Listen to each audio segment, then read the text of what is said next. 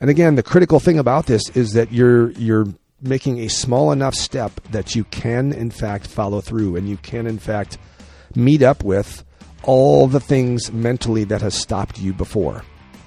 You've got to meet those things in a small version that you know you can defeat. Folks, welcome to Counselors Can Help. Let's demystify the process of counseling. We want to remove barriers, answer your questions, educate, entertain, and inspire you to action. Let's get started. Folks, welcome back to Counselors Can Help. Good to talk to you. I am your host, Merrill Fink. Thank you for tuning in to yet another show on change how to change yourself, your situation, how to stay motivated, how to keep doing it. Uh, before we do that, or start in on that, uh, once again, recommend please that you pass the show along, rate it, talk to your friends about it, subscribe, whatever it takes to. I want your your vote. If I were a politician, how could I get your vote? How could I get your vote of confidence? I guess as it was. So um, that's what we're doing. I'm trying to show you that I continue or hope to continue producing content that you want to hear. And certainly, if if uh, if this is helping you, then I certainly encourage you to keep listening to the show. Like I said before, you can pass this show along and do just as good as any therapist out there, probably. So, and you don't even have to have a degree. You don't have to take four years of your life to do it.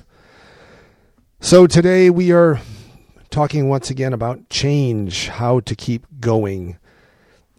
Um, in my uh, practice, I do this thing with trauma called ART, uh, Accelerated Resolution Therapy, and oftentimes I'll give people the visual of the the movie The Christmas Carol, The Ghost of Christmas Past, Present, and Future. And we do it with trauma. I do it with memories. I'll talk more about this on a future show, but we're trying to get people to figure out what to do with their past memories because past memories, we go revisit them, just like in the movie. And then we we then contemplate on our present, perhaps how the past has gotten us here. What does our present look like? And then the future, where this is taking us on our present course, what sort of future is out there.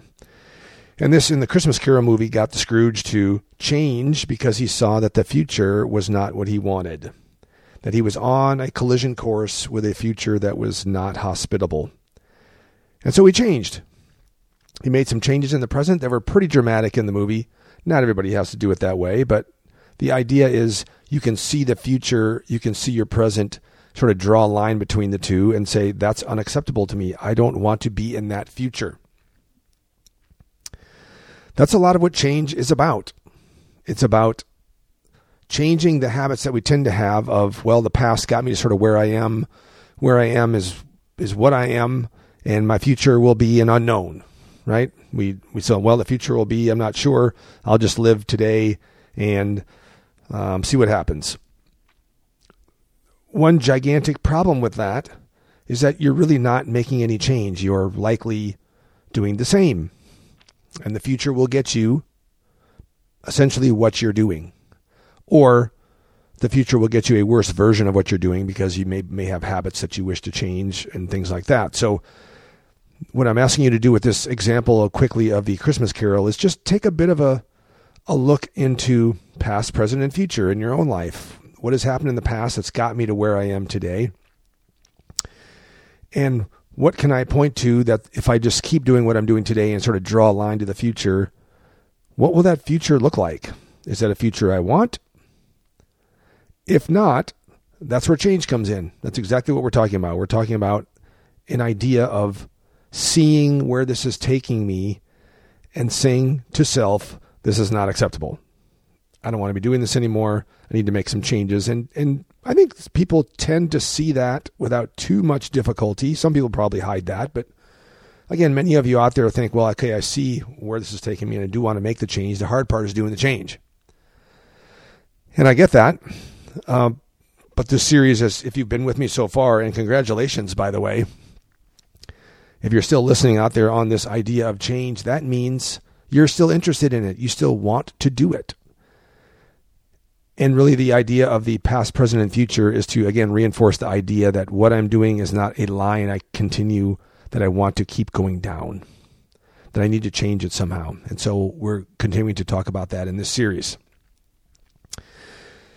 So, um, the next thing I want to leave you with, the big idea for this show really is we often talk about small change.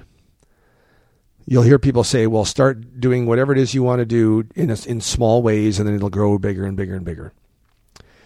And there's never really a discussion as to why that's important. And I want to do a little bit of that today and get you to understand what's the importance of that concept. And I'll give you a little example.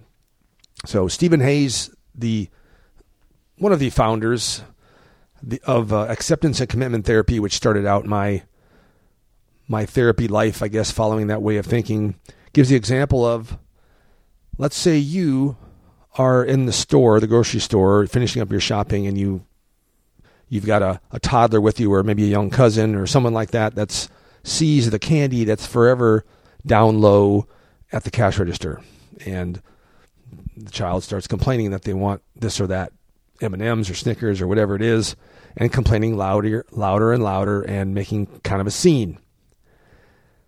The question in your mind is what are you going to do or how long are you going to let this go? Some people will say to themselves, well, I'm going to sort of ignore the child and let this go on for about 30 seconds or till that time feels right, essentially to where I think it's it's gone too far. They're thinking this in their head. They're not telling the child. Now, if the child knew what your plan was, that if the child needed to scream to meet your time criteria, you would give up. You'd let the child have the candy. You say to yourself, I'll let them scream 30 seconds. If they go over that, then I'm just going to let them have the candy. I just want out of the store. Well, if the child knew that was your plan, they would scream 31 seconds because they know the game. They're they're in on it. So I think that makes sense. I mean, if if if someone knows where the line is that they can push you, they will just push slightly past that line because that's all they need to do. So how do you take this into change? So the idea of change is many folks will say to themselves, I'm going to go do that thing. I'm going to get on that plane. I'm going to go to the gym. I'm going to whatever it is, say hello to my neighbor when it feels right or when I feel like it or when when I'm not as anxious when I'm not as depressed, when when I feel stronger, then I'm going to do the thing. When I feel better, then I'm going to go make the change. And this can in some ways seem quite logical. Why don't I wait till I feel better? Why don't I wait till I feel more anxious or less anxious, excuse me? I'm going to wait till I have a better shot at success. That seems reasonable. You have now put your nervous system in the place of knowing what line it needs to cross so that you never do the thing. We are now back in the store, you and the child. You have now told the child, in this case your nervous system or whatever it is, what the line is that you cannot make the change. What level of pain will you, must you be feeling before you stop trying to do something different? And so, if you have that line in place, you'll routinely walk up to and pass that line because your your mind knows the game. Your mind is the child. It knows how to get you to stop. This may seem very strange and I and I certainly understand a bit wild. How is it my mind is fighting me? Well, I mean, you know, I mean, if you're afraid to go do something and let's say you're trying to change get out of a fear, let's say, it's scary and it's easier to say, up, oh, I can't handle that today. I'm too scared. I can't go do the thing. And I know what that level is that will make me not go. Well, your your nervous system and your mind will tend to push you in that way. So, how does this link with this idea of making small changes? So, the idea is you don't set a a limit on it, you don't set a feel good factor on it, you don't set any preconditions about the change you're about to make. This is where starting small comes in. And you've heard me almost joke before as an example of going to the gym. Let's say you wanted to get more exercise, maybe you got a personal trainer. It may be more than you can do to be in that gym for any length of time. Well, all you need to start is really just maybe drive to the gym or drive and walk up to the door or maybe go in and just talk to someone. Something small that maybe isn't a full up workout. Why do that? That seems silly and a waste of time. You're doing it because while you're doing that, your nervous system and your brain will kick in and, and produce all sorts of arguments as to why this isn't enough, this is just going to fail, on and on about making excuses and telling you that you can't do it. Why we pick something small to start with is because we don't want to have that fight. Basically, what you're telling yourself is this is what I can do and this is what I will do. If the example is the gym, tomorrow after work, I will drive over to the gym and I'm going to talk to someone inside. That's what I'm going to do. I'm going to make that happen. And if my nervous system tells me not to do it as I'm walking up to the door, I'm going to try my damnedest to not listen to that. So that that's the idea of doing something small is you're trying to pick something that you know won't basically overwhelm you. It's going to make you uncomfortable. It's going to produce perhaps some negative thoughts, but you'll do it. You know you can do it, and so you will. So what what's happening there is you've taken a very small step and a scary step or a depressing step or whatever it is, whatever change you're trying to accomplish, and you've done something. And you've done something even though your brain was telling you not to do it or presenting arguments as to why this was a waste of time. And then tomorrow, you do a little bit more, and then a little bit more, and then a little bit more. Every day, you keep pushing that, your brain will fight you again and again. And you just keep going on this process and you keep ratcheting this up at levels, again, that you know that you can handle, something that you will do, that you know you can do, and follow through on it. So let's say that you go to walk in, in this case, the gym example. I'm going to stop at the gym and I'm going to go in and talk to someone. Well, you get to the parking lot and you just can't do it. You can't go inside. It stops. Well, by this theory, what we have then is an ask that was just too big. So tomorrow, we we we back it up. We say, well, I made it to the parking lot today. Tomorrow, I'm going to increase that. I'm going to get to the parking lot and I'm going to walk up to the door. I'm not going to go in, but I'm going to get out of my car and I'm going to walk towards the facility. I know I can do that. So tomorrow, you do it.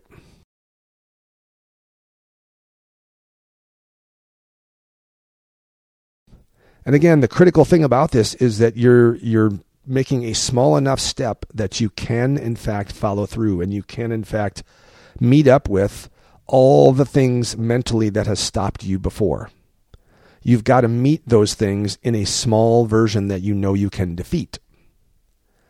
And as you walk up the next day and just walk to the door and you get back in your car, your brain's going to say, "That's not enough.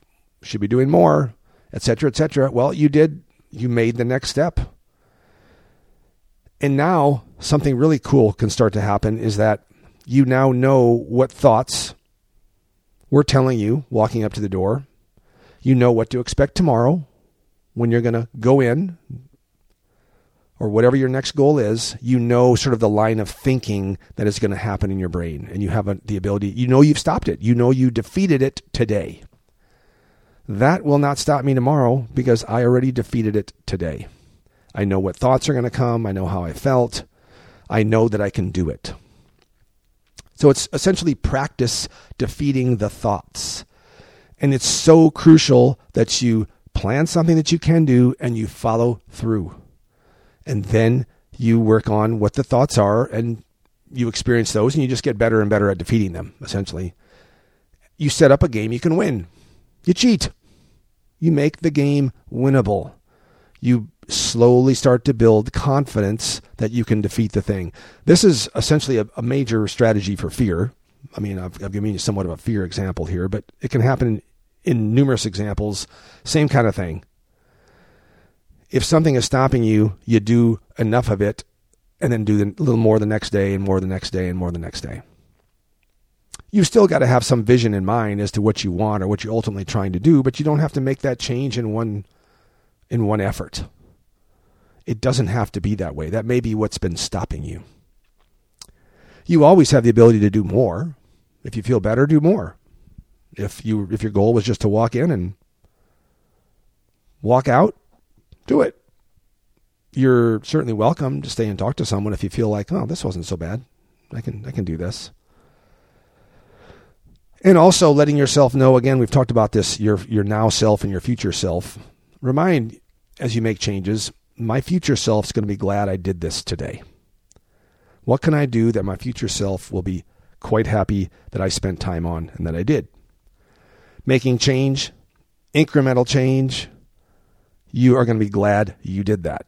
The tomorrow you will be glad that you are on your way to this thing. So, I hope you're getting the idea as to why we go small. And not just small, but things that you can and will do, and you schedule and you do them.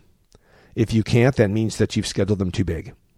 You, you have to, you, again, back up, take a smaller and smaller version of it until you defeat those thoughts on a small version, and then you just keep growing that and growing that and growing that. Defeating the inner you defeating those old memories, those old thoughts, is key to many forms of change. Not all, but many times this is the thing that it takes a small effort to produce bigger results. That comes with change in relationships, that comes with change in socializing yourself, going out into the world and maybe meeting people. A lot of scary things that we just don't know how it's going to go yet, but we see ourselves as wanting to do that thing and sort of imagining doing it all in one big gasp is just too much. So, I hope you see what it is, why we go small, why we make change in pieces, and do what you can and, and will do tomorrow. It's not, it's not, oh, I didn't get around to it. Oh well this happened or i didn't feel like it or whatever. No if, if those if that's what you're telling yourself then you made the thing too big. You made the ask too big. Cut it down. Back it up. Make it smaller tomorrow and go and do the thing. And once you've done it now you can start building incrementally on what you know you can do. And then you just keep asking for a little more and a little more and a little more after that knowing that your brain will make the argument that this is silly be ready for it. It's okay. You've heard all the stuff before. So I hope you make sense of that. Enjoy that. This is how change happens. This is go to any psychologist, any therapist. They're always going to tell you go small, make small change. And sometimes you don't need to, honestly. But if you're if you are the one stopping the change and have for a long time, you probably need to change in short bursts um, in the direction that you want to go. Okay, so now you, you sort of understand the, the science behind it, if you will, the why we make small changes and why it's important to actually follow through. And if you can't follow through, then the, the ask is just too big. So I think I've said that a couple times already, but it's important that I really f- follow that idea up. It, it, you really have to understand that concept and that will produce success in change because you now always have confidence that the next day, whatever more you ask of yourself, you're really only adding a little bit more on. And so you know you can do it. It's just, it, it's building confidence. Waiting to the day that you feel like it likely will fail. Almost always. Likely you will not change your how you feel about something overnight or accidentally or going to some motivating talk show, whatever it is, likely you're going to need a bit of help into getting started. And so that's my best explanation and hopefully uh, clarify why we start small and what exactly that means in the way of a strategy. So thank you for listening. Hope you found that useful. We will discuss again more on the topic of change. Bring bring more of that good stuff, and uh, hope to see you on Counselors Can Help.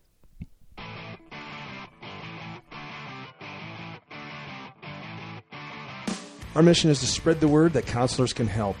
We want to teach you how to get started and get the most out of therapy. We encourage you to reach out to a professional in your area to help yourself or a loved one. Thank you to Kelsey Fink, our production assistant and chief of technology and social media. Thanks to Aspire Counseling at aspireut.com for their support. If you want to know more about how counselors can help, go to counselorscanhelp.com. We have lots of resources, information, and we update it all the time. We'll see you next time on Counselors Can Help, a production of Merge Publishing.